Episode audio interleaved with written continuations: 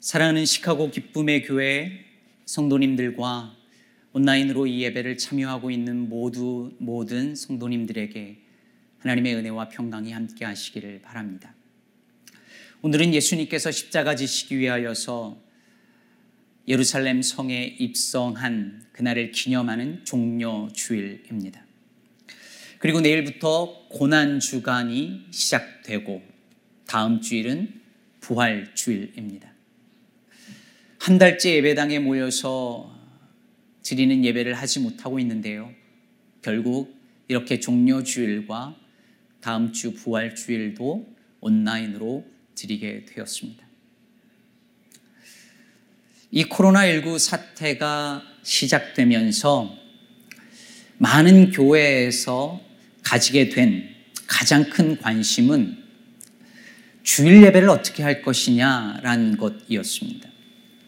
일부 교회는 전쟁 때도 예배는 드렸는데 예배 드리지 않을 수 없다 하면서 모여서 드리는 예배를 고집했습니다.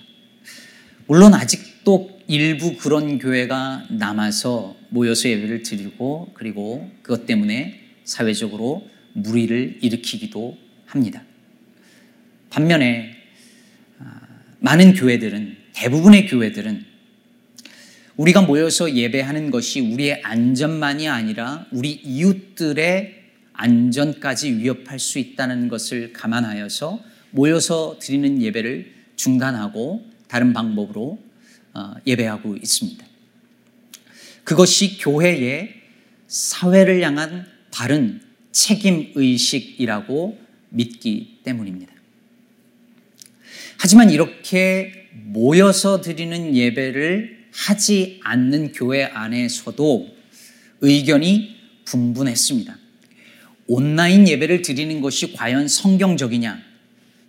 혹은 과연 이것이 더 나은 방법이냐? 라는 논쟁들이 있었고 지금도 있습니다. 그래서 어떤 교회들은 온라인 예배를 선택하지 않고 목회자가 가정 예배서를 만들어서 각 가정에 어, 전달하고 그래서 각 가정이 중심이 되어서 예배를 드리고 있습니다. 예배가 어떤 이벤트처럼 되어지는 것을 경계하는 이유도 있고 그리고 지나치게 예배당 중심, 목사 중심의 예배에서 지금이야말로 가정 중심의 예배를 할 수 있는 기회라는 그런 취지도 있는 것으로 합니다. 저는 이분들의 결정이 매우 의미 있고 어, 그리고 또 존중받을 만한 것이라고 생각합니다. 어느 것이 더 나은, 나으냐의 문제는 아닌 것 같아요. 그런데 이 온라인 예배를 하는 가운데서 또 다른 문제가 논쟁거리가 되었습니다. 되고 있습니다. 그것은 뭐냐면 온라인 성찬식은 괜찮으냐라는 것입니다. 지난 한 주간 목회자들과 신학자들 사이에서 이것이 핫 이슈였고 논쟁거리였습니다. 왜냐하면 다음 주일이 부활 주일이기 때문입니다.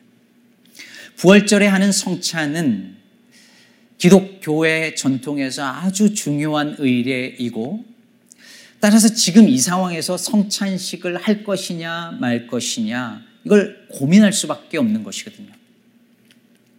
어떤 분들은 온라인 성찬식이 매우 위험한 발상이라면서 반대하고 있습니다. 성찬은 한 장소에 다 같이 모여서 해야 하는 것이고, 그리고 본래 한 빵과 한 잔을 나누어야 되는데 온라인으로는 그것을 할 수가 없고 목사가 집례한 빵과 포도주가 각 가정에서 준비한 빵과 포도주와 과연 같은 것이 될 수 있느냐라는 문제도 있어서 여러 가지 이유로 반대하는 분들이 있습니다. 반면에 안 될 이유가 없다고 보는 분들도 많습니다.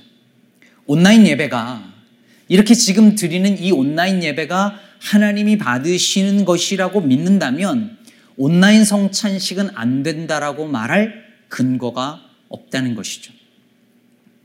쉽지 않은 문제입니다. 사실 이것을 개교회가 결정하는 것도 어려운 일이고 또 그래서도 안 된다고 생각합니다. 교단의 방침과 그리고 신학에 따르는 것이 현 상황에서는 가장 바람직한 것 같습니다.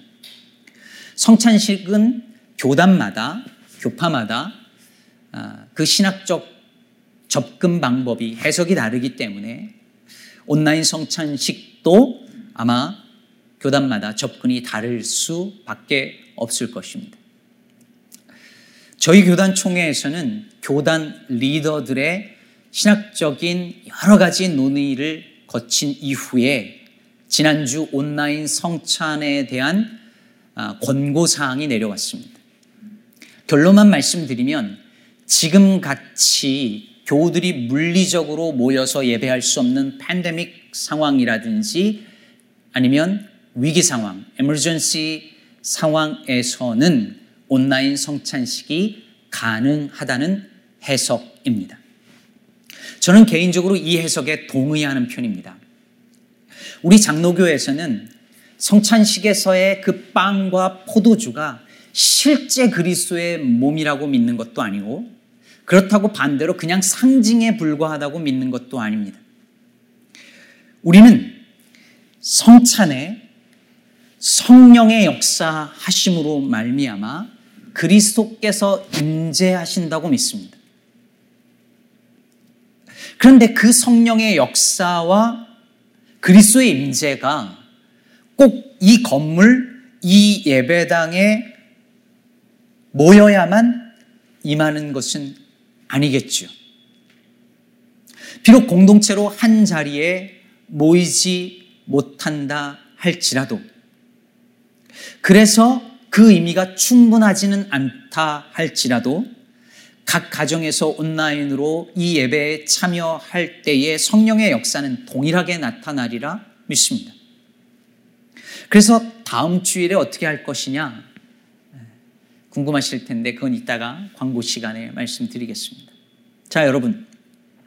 여러분은 이런 논쟁에 대해서 어떻게 생각하시나요? 한 번도 생각해 보지 못한 분들이 대부분일 것입니다. 목회자들도 많이 그러니까요. 그런데 이 이야기를 지금 이 설교 서두에서 들으시면서 혹시 이렇게 생각하는 분들은 안 계신가요? 참 팔자 좋은 고민들 한다. 지금 수많은 사람들이 죽느냐 사느냐의 문제로 고통하고 있고 가게 문을 닫고 직장을 잃는, 잃는 사람들이 속출하는 이 마당에 온라인 성찬식을 한 해 만에 하는 게 뭐 그리 중요하냐 그런 생각 들지 않으십니까? 솔직히 저는 그랬습니다. 그런 논쟁들이 참 한가로운 이야기로 들렸습니다. 뉴저지에서 제가 잘 알고 지내던 분이 이번 코로나19에 감염되어서 세상을 떠나셨습니다. 아내분으로부터 연락을 받았어요. 가족들에게 앰뷸런스에 실려가는 그 모습이 마지막이었다고 합니다. 가족들이 병원에 갈 수도 없어서 인사도 제대로 하지 못한 채 그대로 작별을 한 것이죠. 이게 정말 남의 이야기가 아니라는 걸 정말 실감했습니다. 이렇게 우리 곁에 사람들이 죽거나 아니면 죽음의 두려움 속에 내몰려 있고 앞으로의 생계를 당장 걱정해야 되는 사람들이 수없이 많은 이 상황에서 온라인 성찬식이 가능하냐 마느냐 하는 이야기는 어쩌면 정말 한가로운 이야기일 수 있습니다. 물론 이게 그렇게까지 팔자 좋은 고민만은 아닙니다. 성찬식은 기독교 역사 2000년 동안에 그 형식이 거의 바뀌지 않은 전통이고 이걸 바꾼다는 것은 그렇게 쉬운 결정이 아닙니다. 여러분은 몰라도 목회자들과 신학자들은 이 고민을 해야 하고 이런 논쟁도 필요합니다. 하지만 지금 이 재난의 상황에서 우리가 성찬식에 관해서 정말 고민해야 할 한 가지가 있다라고 한다면 그것은 성찬을 온라인으로 해도 되느냐 아니면 오프라인으로 다 같이 모여서만 가능하냐라는 것이 아니라 주께서 제정하신 이 성찬 시기 지금 이 팬데믹 상황에서 우리들에게 주는 의미와 메시지는 무엇이냐 하는 것 아닐까요? 오늘 본문은 예수께서 6월절 식사를 제자들과 함께 준비하고 또 식사하는 장면입니다. 이제 곧 죽음을 앞두신 예수님께서 제자들과 6월절 식사를 하십니다. 6월절은 이스라엘 백성들이 출애굽한 것을 기념하는 아주 중요한 절기예요. 그리고 이 절기를 지키는 방법 중에 가장 중요한 것이 이 6월절 식사입니다. 특히 이 식사의 핵심은 6월절 양이었습니다. 출애굽 당시에 양의 피를 문설주에 바르고 그래서 죽음의 사자를 피해서 구원받을 수 있었죠. 그것을 기념하여서 6월절에 양을 잡습니다. 여기에 쓴 채소와 과즙을 곁들여서 먹고 무교병 빵과 그리고 포도주를 함께 먹습니다. 유대인들은 이 6월절 식사를 할 때요. 하나님께서 그들을 애굽 땅에서 어떻게 건져 건지셨는지, 어떻게 해방시켰는지 그 이야기를 식사 중에 이렇게 나눕니다. 그리고 우리처럼 식탁에 이렇게 의자에 앉아서 먹는 것이 아니라 이렇게 약간 바닥에 안쪽으로 걸터서 비스듬히 누워서 팔을 걸고 앉아서 다른 한 손으로 식사를 하는 그런 풍습이 있습니다. 오늘 본문 18절에 보면 다 앉아 먹었다라고 말하는데 여기서 앉아 먹었다라는 말은 비스듬히 기대서 이렇게 먹었다는 것입니다. 그게 유대인의 전통이에요. 예수님과 제자들도 그렇게 먹었을 것입니다. 우리가 잘 아는 레오나르도 다빈치의 최후의 만찬에 있는 그 식탁에 앉아 있는 그 장면은 유대인의 유월절 풍습을 잘 모르고 그린 작품인 것 같습니다. 자, 여러분. 예수님의 죽음을 코앞에 두고 있는 이 중요한 시점에 6월절 식사가 왜 있어야 하는 것일까요? 내용 전개가 굉장히 빠르게 글쓰기를 하는 이 마가가 왜 이 내용은 음식 준비 내용까지 디테일하게 기록하고 있을까요? 먹는 게 이 상황에서 뭐 그리 중요할까요? 근데 여러분 생각해 보세요. 우리는 어떤 특별한 순간에 먹는 것을 통해서 그 순간을 기억하곤 합니다. 생일을 맞아도 그 순간을 축하하면서 우리는 생일 파티에 함께 먹지요. 누군가의 장례를 치르고 나서도 우리는 함께 먹습니다. 심지어 사형수들도 사형 직전에는 먹고 싶은 음식을 먹을 수 있게 해준다지 않습니까? 저는 군대 훈련소 갈 때 그 훈련소 들어가기 직전에 같이 갔던 친구들과 함께 먹었던 그 국밥을 잊을 수가 없습니다. 목이 메어서 넘어가지가 않더라고요. 우리 한국 사람들이 흔히 하는 인사가 있죠. 우리 같이 밥 한 번 먹읍시다. 왜 우리는 밥 먹자는 인사를 할까요? 밥 먹고 살던 그런 시절이 있기 때문일 수도 있습니다. 그럼 왜 우린 같이 먹을까요? 같이 먹으려 할까요? 여러분, 밥을 같이 먹으면 친해지거든요. 참 신기하죠? 사람들이 밥을 같이 먹고 나면 뭔가 그 사람과 연결되는 느낌을 받습니다.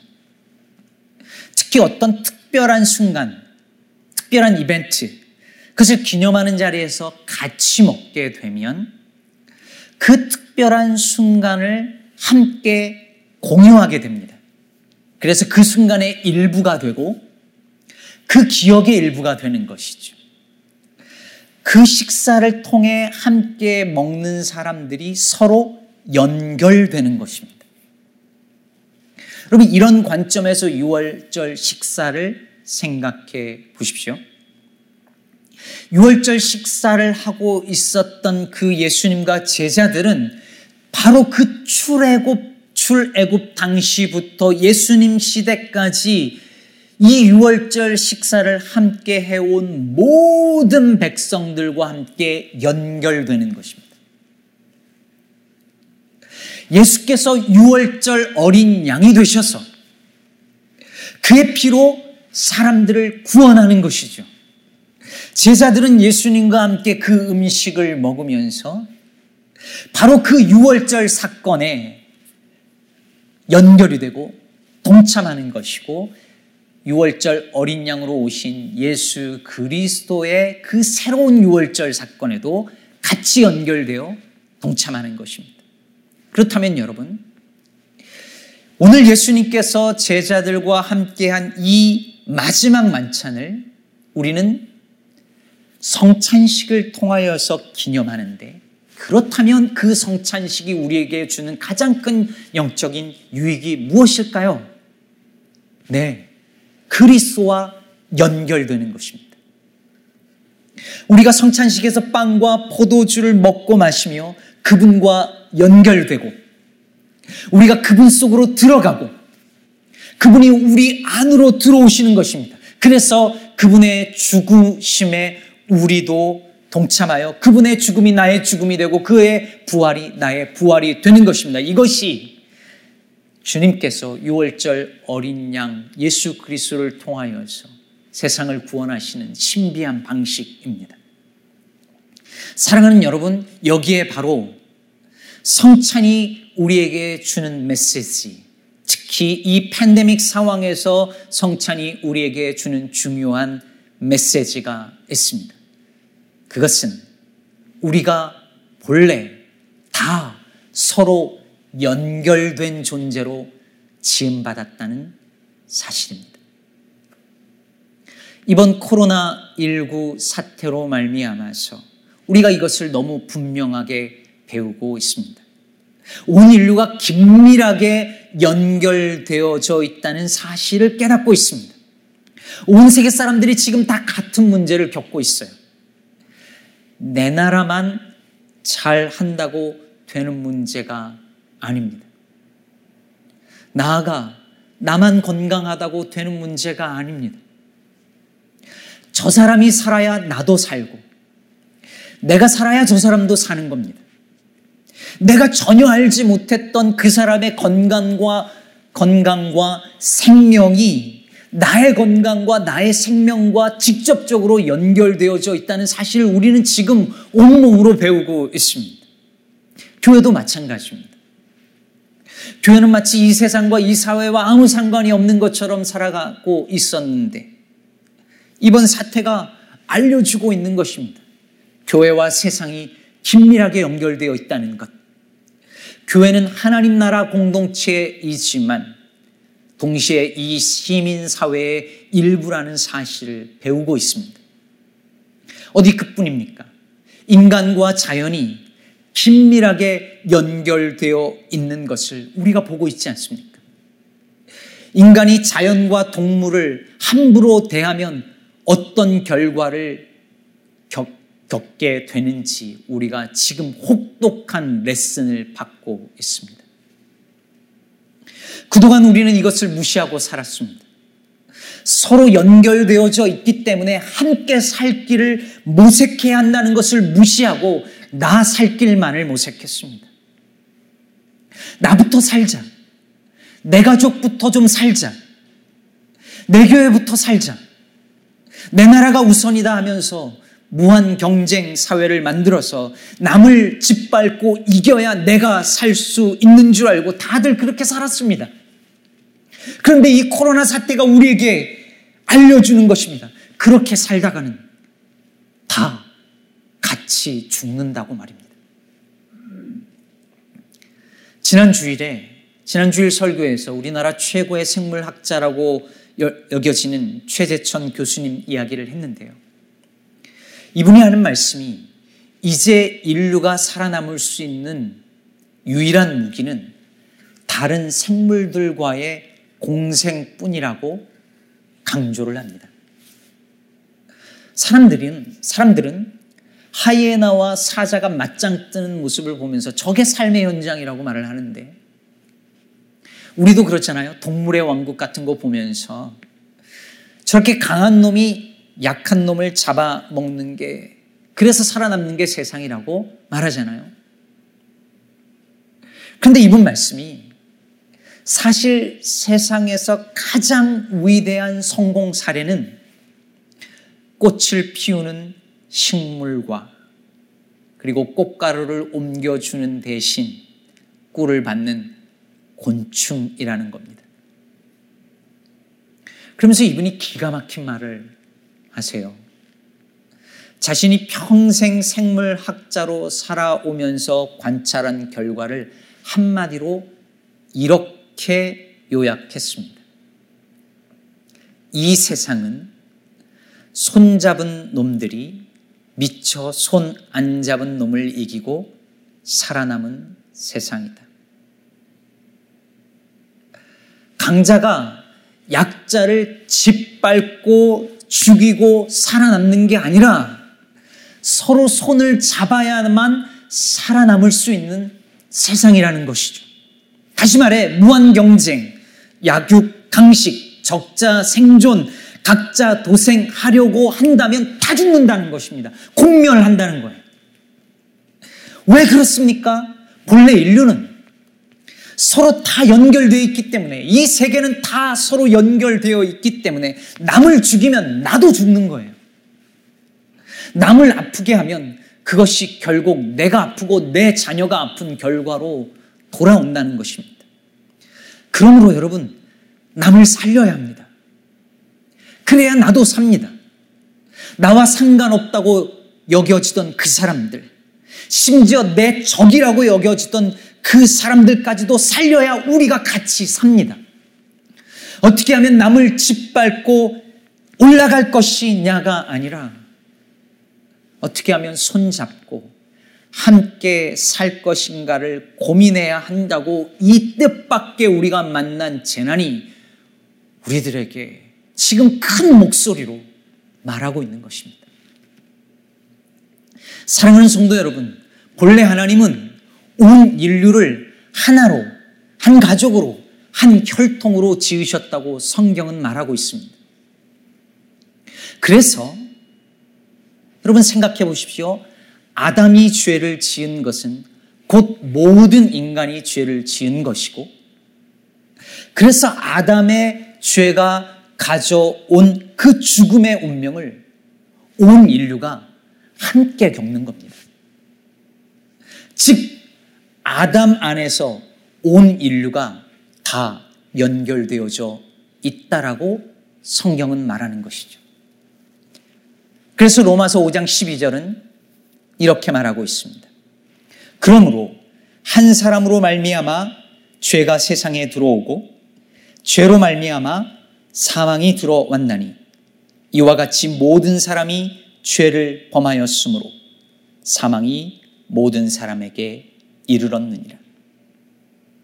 아니, 아담이 죄를 지었는데 왜 내가 죄를 지었다고 말합니까? 라고 우린 반발하지만 사실 성경은 온 세상이 다 연결되어 있기 때문에 아담의, 아담 안에서 우리가 다 연결되어 있기 때문에 그의 죄가 온 인류의 죄로 이어진다는 것이고 그 죄의 결과를 우리가 함께 공유한다는 것입니다. 여러분 이렇게 우리가 다 연결되어서 죄의 결과를 공유한다는 것을 보여준 가장 중요한 증거가 바로 고난입니다. 우리가 겪는 고난은요, 꼭 우리가 잘못했기 때문에 겪는 게 아닙니다.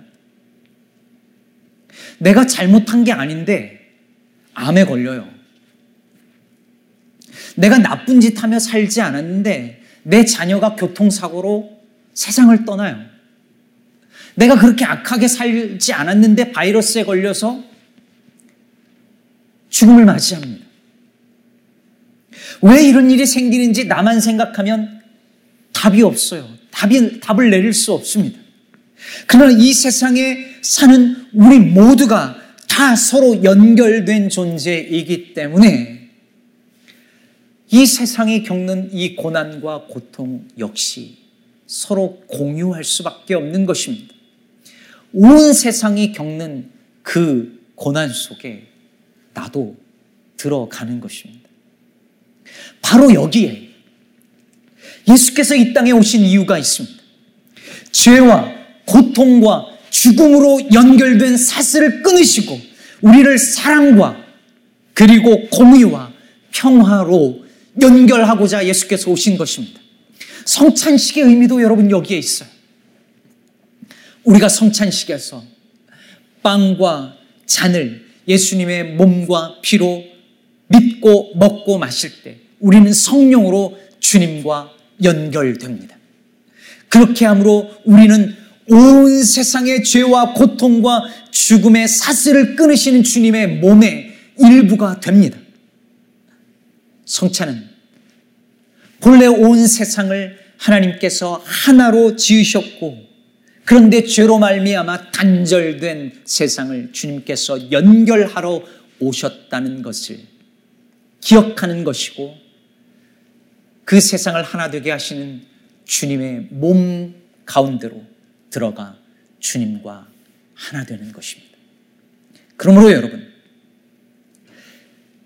이 성찬을 먹고 마시면서 주님과 연결되고 연합된 우리는 이제 어떻게 이 땅에서 살아야 할까요? 저는 이것이 온라인 성찬을 해도 되느냐 안 해도 안 해야 하느냐라는 질문보다 더 중요한 질문이라고 믿습니다. 오늘 본문 18절에 보면 예수께서 나와 함께 먹는 자가 나를 팔 것이라고 말씀하십니다. 나와 함께 먹는다는 것은 예수님과 연결되고 예수님과 연합된다는 말인데 그가 즉 유다가 예수님을 판다는 것은 그 모든 연결을 끊어버린다는 것이죠. 세상에는 여전히 이런 사람들이 있습니다. 하나님과의 관계를 끊어버리고 사람과의 연합과 연대보다 자기 살 길만을 도모하며 그리고 누군가를 소외시켜버리고 단절시켜버리는 이들이 있습니다. 반면에 끊어진 사람들을 이어주고 하나님과의 관계를 연결시켜주는 이들이 있습니다. 그 사람들이야말로 주님과 함께 진정으로 먹는 자들이고 주님과 함께 영원히 하나님 나라에서 먹을 자들인 것입니다. 저와 여러분이 이 예배를 드리고 있는 여러분이 우리 기쁨의 교회가 바로 그렇게 주님과 함께 먹으며 이 세상을 주님과 연결하고 그리고 주님과 연결되고 연합하여 연대하여 살아가는 우리 모두가 되기를 간절히 바랍니다. 요즘 저희 교회가 하고 있는 코로나19 자원봉사 캠페인의 목적도 여기 있습니다. 그러면 사실 우리 교회가 그렇게 큰 교회도 아니라 우리가 할 수 있는 일이 그렇게 많지 않아요. 그래도 이게 중요한 이유는 지금 이렇게 서로 얼굴 보지 못하고 자가 격리를 하고 자택근무를 하고 사회적 거리두기를 하면서 계속 단절을 경험하는 이 시기야말로 우리가 서로 연결되어져 있다라는 사실을 더 확인해야 하는 시기라고 믿기 때문입니다. 그럼 요즘 몇 분이 마스크를 만들어서 교회로 가져오고 또 그것을 전달하는 일들을 또 봉사자들이 하고 있습니다. 지난주에는 몇 분의 봉사자들이 다른 봉사자들이 만든 마스크를 가지고 우리 교회 어르신들 신청한 분들에게 과일이나 빵을 가지고 집을 방문해서 갖다 드렸어요. 그럼 이렇게 서로 연결되어져 있다는 사실을 우리가 여전히 고백하고 또 경험해야 합니다. 또 마스크를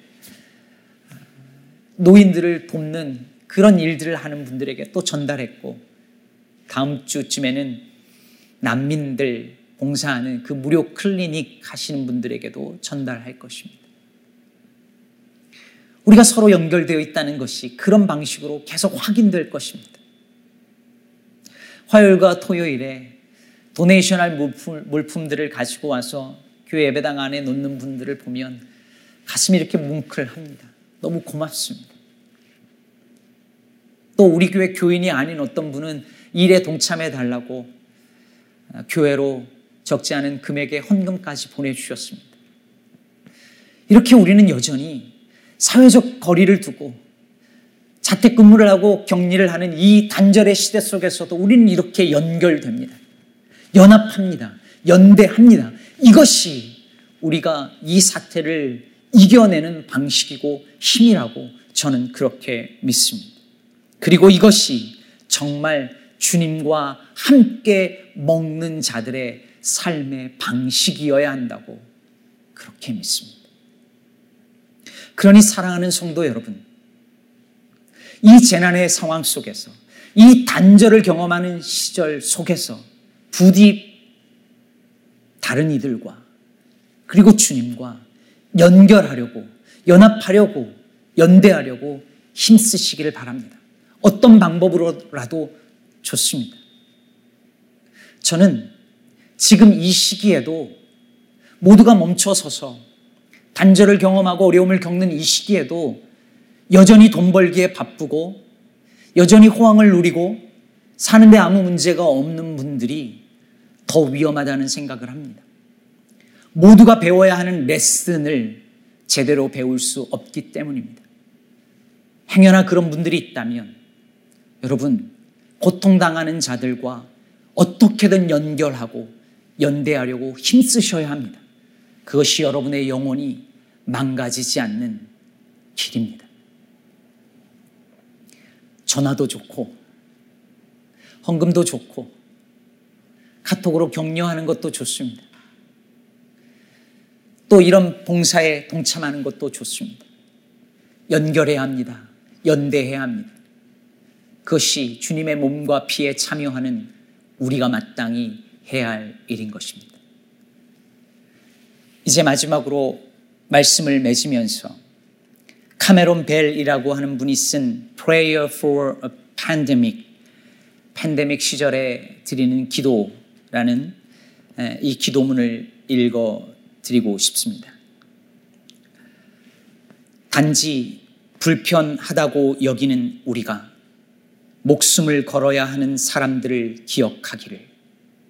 위험이 별로 없이 사는 우리가 가장 취약한 사람들을 기억하기를. 재택근무의 호사를 누리는 우리가 자신들의 건강을 지킬 것인지 월세를 낼 것인지를 선택해야만 하는 사람들을 기억하기를. 휴교를 해도 자녀를 돌볼 수 있는 우리가 선택의 여지가 전혀 없는 사람들을 기억하기를. 여행이 취소되어 아쉬워하는 우리가 아무것도 갈 수 없는 사람들을 기억하기를. 경제 상황의 악화로 수익이 감소한 우리가 그 어떤 수익도 전혀 기대할 수 없는 사람들을 기억하기를. 집에서 자가 격리를 해야 하는 우리가 거주할 집조차 없는 사람들을 기억하기를 두려움이 나라 전체를 붙잡고 있어도 우리는 사랑을 선택하십시다. 이 시간 비록 우리가 물리적으로 서로에게 손을 내밀어 얼싸 안을 수는 없지만 우리 이웃을 하나님의 사랑으로 감싸 안을 수 있는 방법을 찾아봅시다. 사랑하는 여러분, 이 기도문 속에 어떤 이들은 기억해야 하는 입장에 있을 터이고 또 어떤 이들은 그 기억의 대상이 되는 입장에 놓일 수 있겠습니다. 그러나 어느 편이 됐던 간에 그 서로가 연결하고 연대해야 하는 사명이 우리들에게 놓여져 있습니다. 종려주일과 그리고 고난 주간을 맞이한 우리가 당신의 몸과 피를 우리를 위하여 내어 주셨던 주님과 연결되고 연합되어지기를 바랍니다.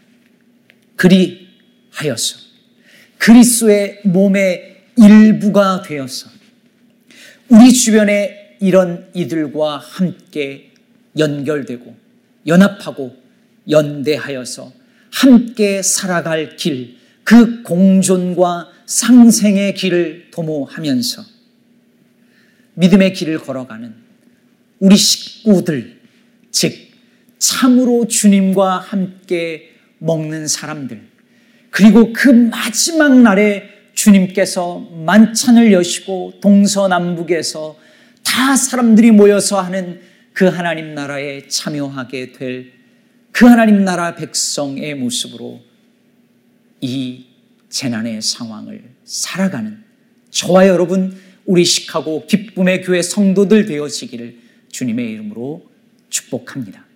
한 주간도 평안하시기를 간절히 빕니다. 시간 우리 다 같이 말씀을 기억하면서 우리 같이 기도하겠습니다.